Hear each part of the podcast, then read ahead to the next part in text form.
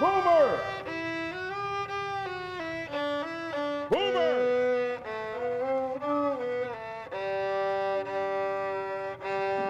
Boomer! Sooner!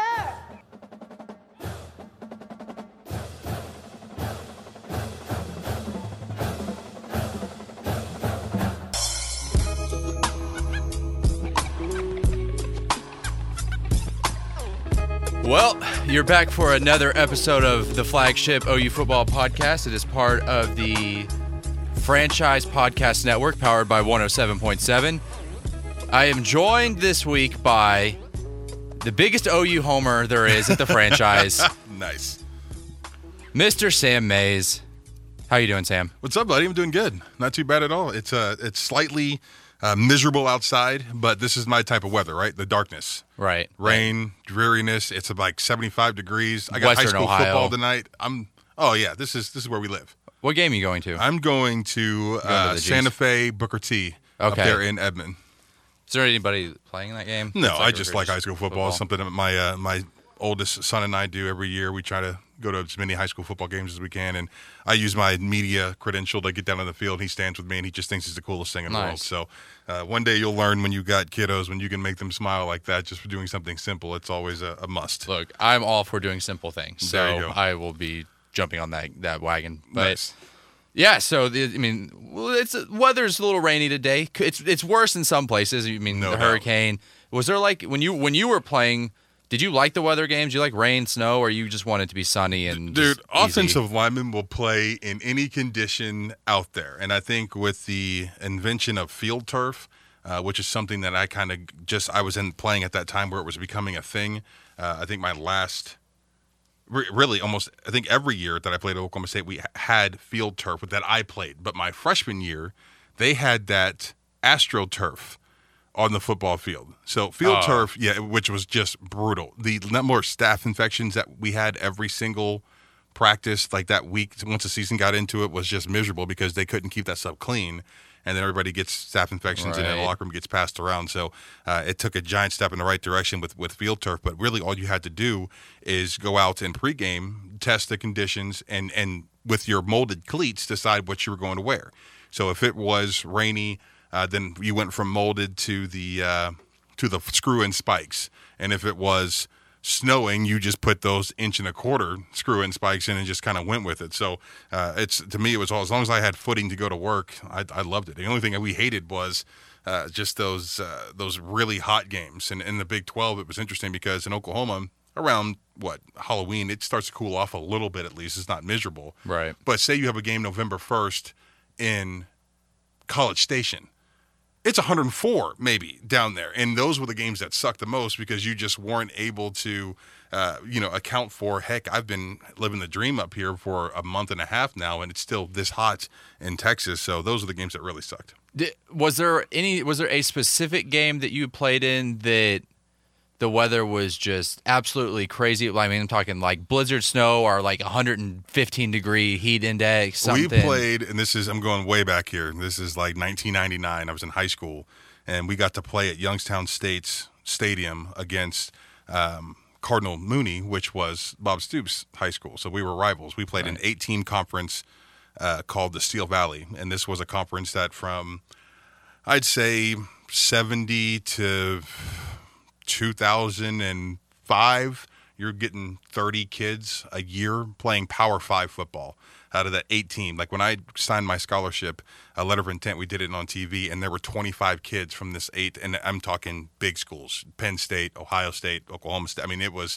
pretty legit. But we get to play this game, and probably, I bet you there was 10,000 people there. But it was so rainy that the actual turf at the time, there were bubbles in it. So it was floating essentially. So you'd hit a kid, he'd fall, and then you would hydroplane on his body for six, seven feet. It was that was the craziest weather game I've ever played in, and no lightning, so they let us play, and it was just the rain's coming in sideways. I mean, in your ear hole, you're like draining out your ear as the game went along. It was unbelievable. This was an all star game, right? like kind of like an all star game. No, no, this is an actual in conference. Oh, just- yeah, just okay. yeah, our conference opponent, right? Wow. I was gonna say, if mean, that was like a like an all star type game, like why why would you play? Oh that? yeah, no, That'd no, no. so This was actually in the season. Uh, it was one of the. It was a really big game that year. That was the season that we had Maurice Clarett. Uh, was Oh, a freshman on, on Yeah. our team, and we ran. We changed the entire offense. From we went from a pro set offense to a a uh, stack I. So I don't know if you're familiar with that, but it's a double tight with a up back, a full back, and the tailback. so One receiver. so you're going you're going basically three backs like a I formation with an extra base- back. Yes, and we had I think 12 plays. That's it. That's all, and you just had, and all five of us up front played Division One college football. We all averaged, uh, I want to say, three twenty five at that time. Six six four, three twenty five was the average of my high- my high school Wow. offensive line. Yeah, needed. Yeah, I see. I went to a two A school, and uh, I think our starting left guard weighed about 160 pounds. Nice. So I can't. Yeah, I can't even imagine having an offensive line in high school like that. But I mean, you, you talked about Maurice Clarett, talking about the offensive line. Getting back to OU football, one of the biggest questions is the running backs. Who's going to play? Right. You know, we don't know what they're going to have because Abdul Adams really hasn't had that much of a workload. Rodney Anderson's been hurt for what the last couple of years, and you've got young guys like Trey Sermon uh, coming in. That you know, people are up. You know, saying nice things about them in camp, but you just don't know until they get out on the field. right. Is there is it as an offensive lineman, is there was there a type of running back that you preferred to block for, like a shifty back, or did you want a guy that's just going to follow you downfield? I was really fortunate in college to have an extremely versatile backfield. Like I had three backs at one point, from Tatum Bell to Shawnee's Seymour Shaw to Vernand Morency, who played for the Packers for a few years. That each one had a certain skill set. Right? Tatum was stupid fast. No one was going to catch Tatum Bell after five or six yards, but he had to be untouched. He just wasn't a heavy guy. Seymour Shaw was like bringing in the shotgun. Like we knew when Seymour came off the bench that there was one of four plays we're going to run, and every one of them was power.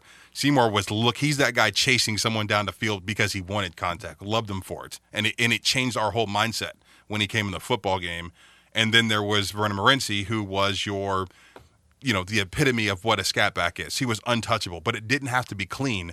And you knew it as an offensive lineman. So let's say it's a 22 dive and I've got Tatum in the backfield. Well, I know as the center and I combo that one technique up to the Mike linebacker, I've got to make sure that I shove that one technique across the center's face and I've got to split this middle linebacker. It's got to be a perfect block if we're going to score here, right?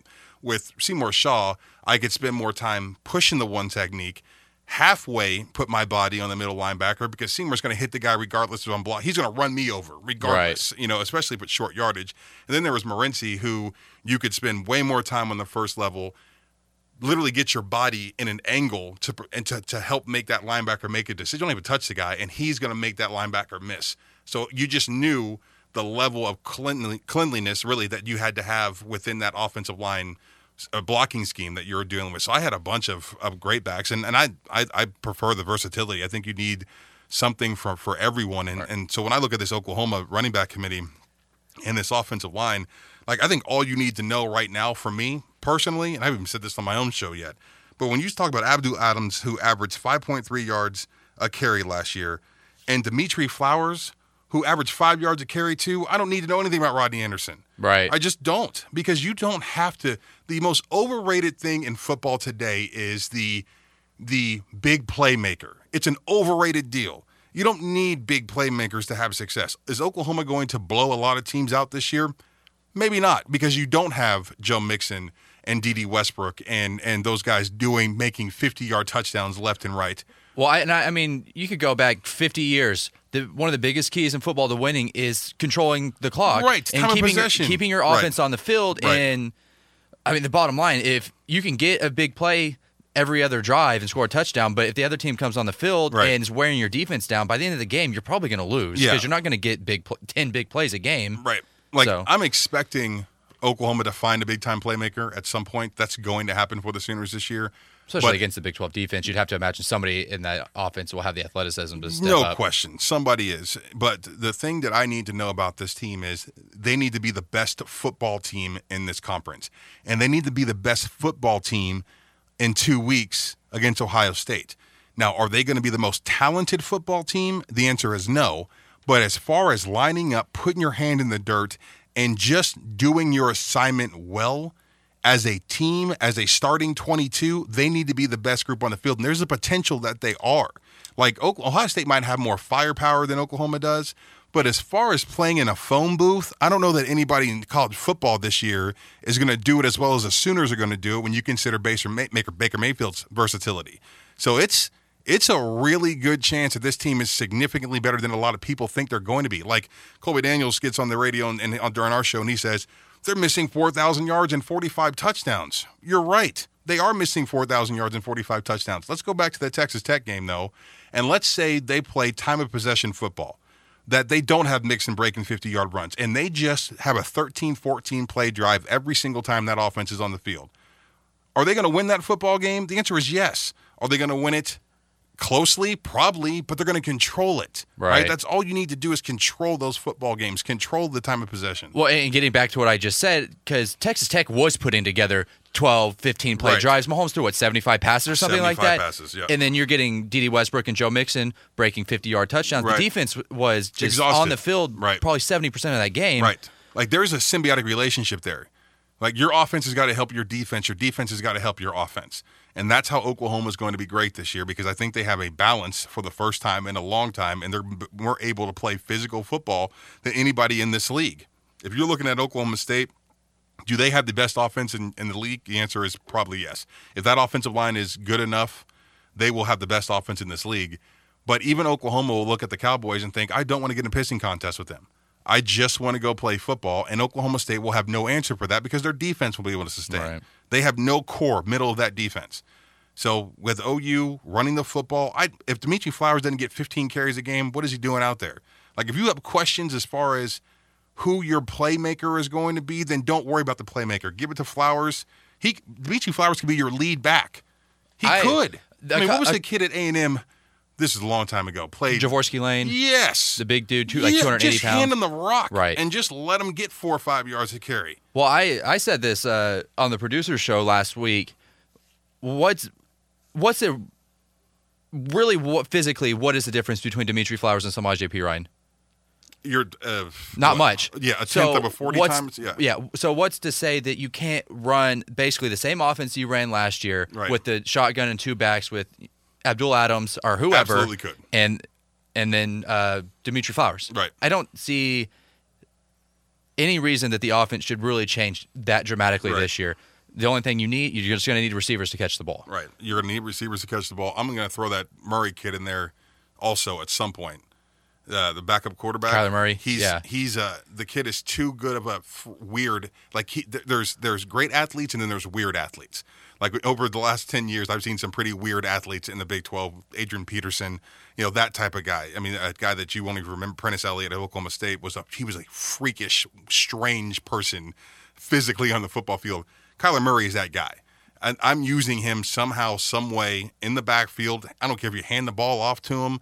I know he's your backup quarterback. We're talking about now, though. We're talking about right. this season. We're talking about a Heisman Trophy candidate quarterback in Baker Mayfield. We're talking about a team that could get you back to the college football playoff and a team that's going to lose some of these pieces coming into next season.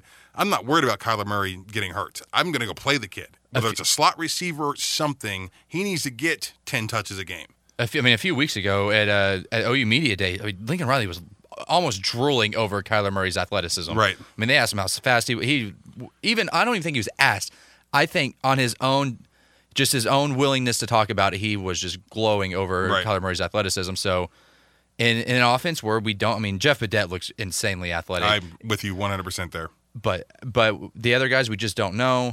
Use every weapon that you have on that offense until you find something because other than Baker and the offensive line, they're going into it pretty green as far as in-game production. Right. So, I mean, I, I agree with you that they need to find something out. Hell, I, I would get crazy and put Baker and Kyler in the backfield at the same time and right. work something out. If I mean, I wouldn't do it against Ohio State, but you can do it against UTEP or something. So, but all right, so I'm, I'm, I'm I might be in a boat by myself, but I think going into the Ohio State game this year, and even on the first two episodes, a big emphasis on my podcast I want to talk about was the Ohio State game because, I mean, even all around college football, in all the games, it's probably one of the top five games.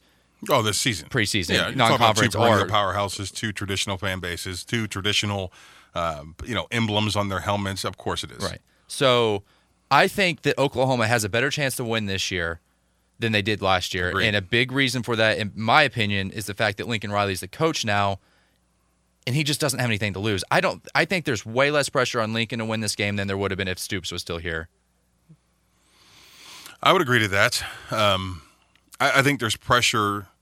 I don't know that it's way less. I think it's less.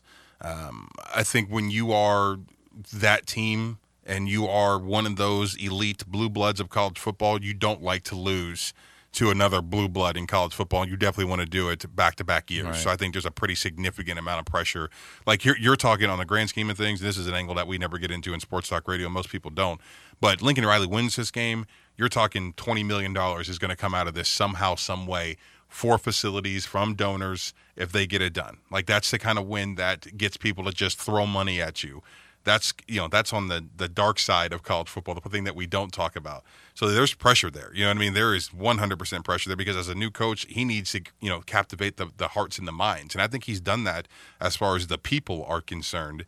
But I promise you, the money is like I guess we'll wait and see. And I think the money trusts Joe C. I think they they think that this is a guy that can hire football coaches. He obviously hired uh, any coach. Really, he's had a, a slew of successful. He was voted the best AD in the nation. Right. So I think there's a lot of th- the money that trust him uh, with this. But if Lincoln Riley wins this football game, they will probably be believe in him a little bit more. You know, I think as fans, media members, um, people do don't have much to lose here or much to, to add. You know, we don't have a, a stake in what Oklahoma football is or or how it's going to uh, the program looks over the next 20 years. But there are people that, that common people that do. So this is a huge program victory if he finds a way to get it done. And no one's going to tell Lincoln Riley that, but he knows it.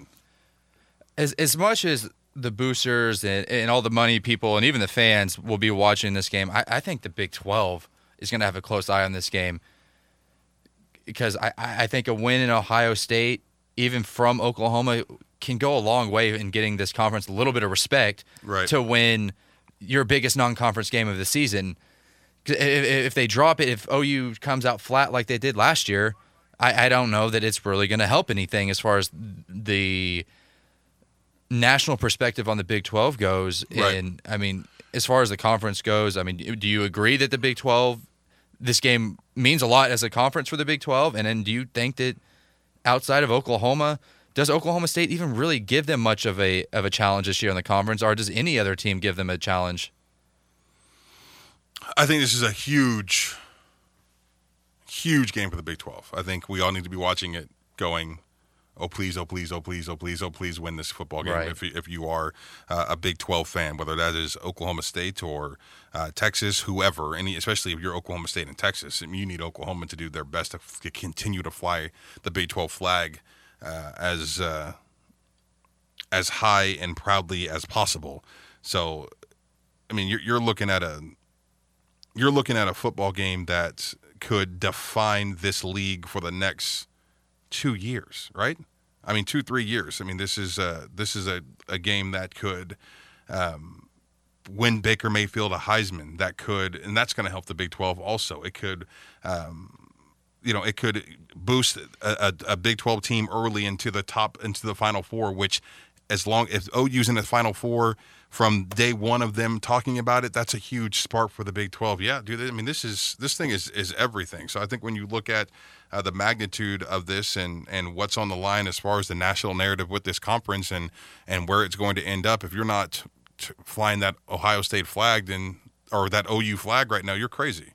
You know, Oklahoma State is probably the team that would come closest to this deal because I think you're looking at something extremely unique offensively. If their offensive, now here's the deal though Ohio State's defensive front, that is a real deal. Greg Schiano said that was the best defensive line he's ever coached, Dude. and he coached in the NFL. They're six deep along that thing and could really be a handful. I don't know that Oklahoma State's offensive line has a chance, honestly. So I would say Oklahoma, the only team in this league that would have the ability to even play a full four quarters at their best against this Ohio State team. Well, Bedenbaugh talked about how he would feel comfortable going playing five or six guys on the in- interior of his offensive line. So I they might insane. That's insanity. That's insane. So I mean, Right. they could this could be looking at a situation where both lines are just rotating in and out, and you're just having just absolute war in the trenches in that game. I Like I, am, It's I, gonna be insane. as a football player, I was always at my best. Like my best football came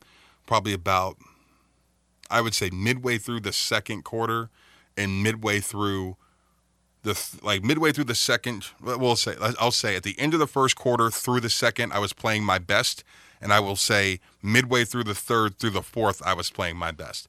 There is a certain level of physical comfort that comes with playing those interior offensive line positions, especially, right? Like, there wasn't a game in my career that I wasn't nervous in game one, play one, because you just have to get your hands on the guy that you're going to be blocking consistently.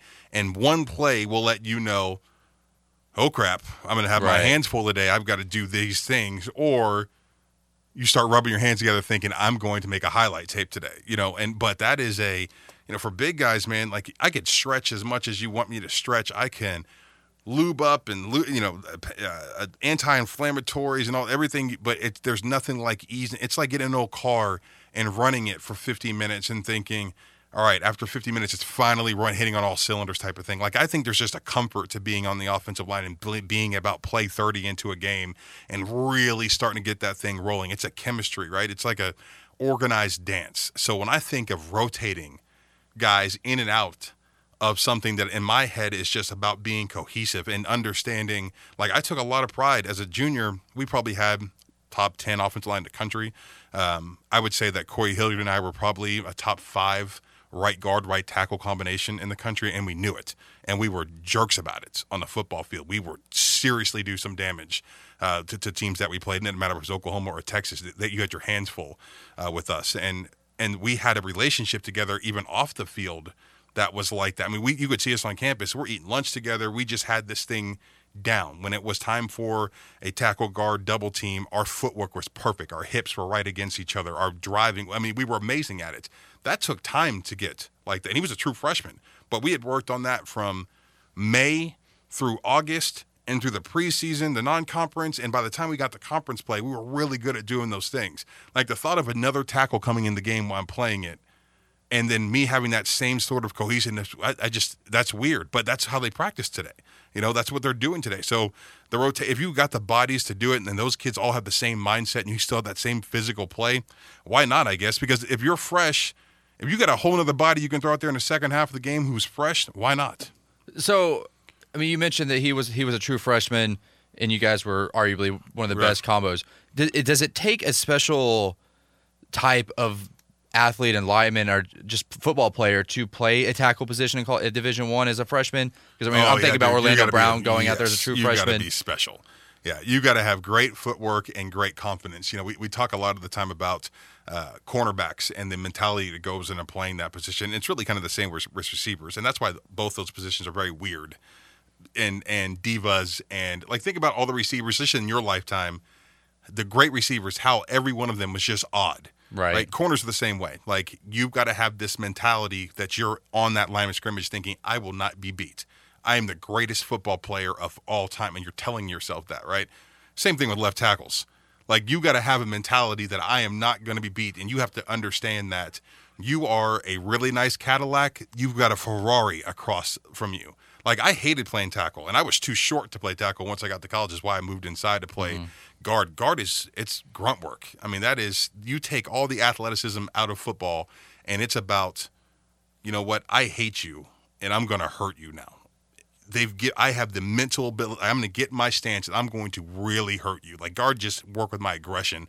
Tackle, it's not about aggression. It's about being precise and delicate and perfect with your footwork. Like a, a great pass rush, um, a, a, a great tackle in five steps can beat the greatest pass rusher of all time. It takes five simple steps uh, in a kick slide and a step forward and a hand punch, and you win. It's oh, pass blocking is the easiest thing in the world. It doesn't take any energy to do it, but one misstep, and you're done.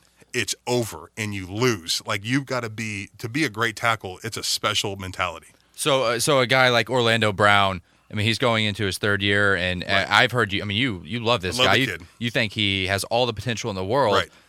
So, is it is it just uh, with him? How much is it just his physical, just size? Yeah, here's the- or is it, or is it his technique? Orlando Brown's not an NFL left tackle. He's not. Like you're you're going to hear media members who don't know what they're watching say, "Oh yeah, he's going to get drafted to be a big time left tackle in the NFL." No, he's not. He's too stiff. His footwork's not that good. I mean, it's great. It's it's good. It's not great. It takes you've got to be a special athlete to play that position. Could he become a left tackle in the NFL one day? Yes. But he's going to be a high draft pick in this year's draft, and he's going to play right tackle. Because right tackle, you don't necessarily have to be the delicate, perfect player to go against you know these elite pass rushers in the league. It's more of a and look a lot of the you know it's more of a power position. You're going to run the ball more. He runs he run, run blocks really well, uh, and and he can pass protect well too. And his size allows him to be great, but he's not he's not perfect at it. And he and and there's times that his aggression and attitude puts him in a bad situation because he wants to finish a block in a time where it's probably not about finishing as much as it's diverting the player making the rush. You know, you saw in, in that Clemson game semifinal a couple years ago, you saw him caught in some positions where, you know, you you thought you were just a little too aggressive there. You got out of position. Uh, and and even some of the bigger games he's played in Houston, Ohio State a year ago, uh, and and he's still grading out extremely high, 80s or 90s, I would guess. But he's just a ways away from being a a left tackle in the NFL, in my opinion, when you just literally are focused on on pass protecting. But the I mean, the size is there. Size is The there, NFL the aggression is there. He's a he is a monster uh, on the line of scrimmage, and he's the guy you want off the bus first because he's a jerk. He is. He's a jerk on the football field. I love him for it. He hates his teammates as much as he hates the guy he's playing against in practice. Like that's somebody. That's a special football player. I was talking to him the other day uh, after practice, and the first thing I noticed was he was standing straight up, and his fingertips were touching his knees. Right. The dude's reach is Yeah, it's amazing, unbelievable. and you got to have it. You got to have like I'm I'm only six foot uh, five, and I've got almost a seven foot wingspan, and it's what made me a great guard is because tackles just could not get their hands on me. Right. I'm going to lock out, hold you out here, and you're trying to get to my chest, and you know you're just not going to be able to do it. That's he's got the uh, amazing physical uh, attributes when it comes to playing tackle, no doubt, and hands the size of saucers. I mean, he has plates uh, for hands. Like that was one of the knocks on me in the NFL draft in the combine was I had small hands for an NFL offensive lineman. Small hands. My hands are giant. I've got catcher's mitts for hands, and they weren't. And so then some kid came up to me at line, and he was like, "Let me see your hand." He puts his hand up to mine, and his fingertips were probably an inch and a half longer than mine. I mean, just some freaks. Jevon Kearse, like if you can find his handprint somewhere, it's like he's Swamp Thing. Like he could swim with fins between his fingers. It's just freakish how big some of these guys are. you ever met Adrian Peterson? Ever shook his hand? Oh yeah, Oh, it just I- shakes you up to your to your wrist. That's I've, how, all I've heard is just you shake that dude's hand, you're Right. probably going to be in a cast for a Yes. month. Monster. The dude just crushes hands when Yep. he shakes them. Uh, for the people listening uh, that might be fans of me that live in Texas or you know don't listen to the franchise but listen to this podcast, Sam played at Oklahoma State. Uh, played four. You were there for yeah, I redshirted my first year. So you were there for I was there five. for five years total. Okay. Yeah. being in Stillwater in the early 2000s, and we're going to wrap up here shortly. Was there a stigma about Bob Stoops? Not necessarily about OU, but a stigma about Bob Stoops on the OSU campus in that locker room. I mean, did you guys talk about Stoops? Uh, Oh, yeah. conversations about what he was doing in Norman? Right. Yeah. This is um, this is one of those things that I resent to a degree about Mike Gundy, is there is not an emphasis or a conversation about Oklahoma football on that campus prior to the week of the football game, and he's not. And even during the week of the football game, he's like, it's just another game. Like in Stillwater in the early 2000s, when OU showed up, that was it was everything. It's because and that my team's got significantly better every year. We improved. We went from no bowl to bowl to Cotton Bowl to potentially going to a BCS bowl. Like it was Les Miles was a winner and a motivator. But uh, Les is mentioning OU every day, no matter who we're playing every single day saying something about that football team or that, that team down south or something Right. like that. Help, and we were we were always think about it. And for me personally, it was always interesting because Bob Stoops is from my hometown. That's a Youngstown boy down there doing those things in Norman, and I'm a Youngstown boy up here 45 minutes, and I'm looking to do my own great thing. So yeah, there was always like I had Tommie Harris, a, a, a picture of him on sports from Sports Illustrated my sophomore year right? I'm I'm a full time starter. This kid is the number one defensive tackle in the country. He's on Sports Illustrated in his uniform. You can probably Google this later today. In his uniform, and it's raining all over him. It's I think I remember- Oh, I think I know was what you're talking incre- about. And I had my locker pasted with that because, and from game one, no one ever said anything to me about it because they knew I was getting myself mentally prepared Right. for that football game and for Bedlam and for Tommie Harris because I wanted that game more than anything. I've never have uh, cried or thrown a fit after a loss. My senior year, we lost that game because a missed kicked. We were going to send that thing into overtime. The kicker missed the kick, and I was infuriated. It's the most rage that I've ever because that was going to be my third time in my four years on the field that we would have beat Oklahoma. That was everything to me. It was everything to me. I I didn't beat Texas at all, not one single time in my five years at Oklahoma State, but beat Oklahoma twice and wanted it third. That third time, it was and Les wanted it. His pregame speeches before that game, they were completely raw, unfiltered, unprepared. No whiteboard behind him where he's drawing plays. He was talking about rage and pain and suffering and making even if we he he would even say it. I don't care if you win or lose this game. You make sure those boys limp back to Norman, right? Or they remember who you played today. It was like a remember the Titans moment. Like it was fantastic. Okay. Uh, yeah. First off, I agree. I don't. I just don't feel that hatred between the two schools like No. like there used to be. I mean, I, I have a hard time believing that Michigan isn't constantly thinking in the back of their head about Ohio State Right. every week, or vice versa, or Right. Alabama and Auburn.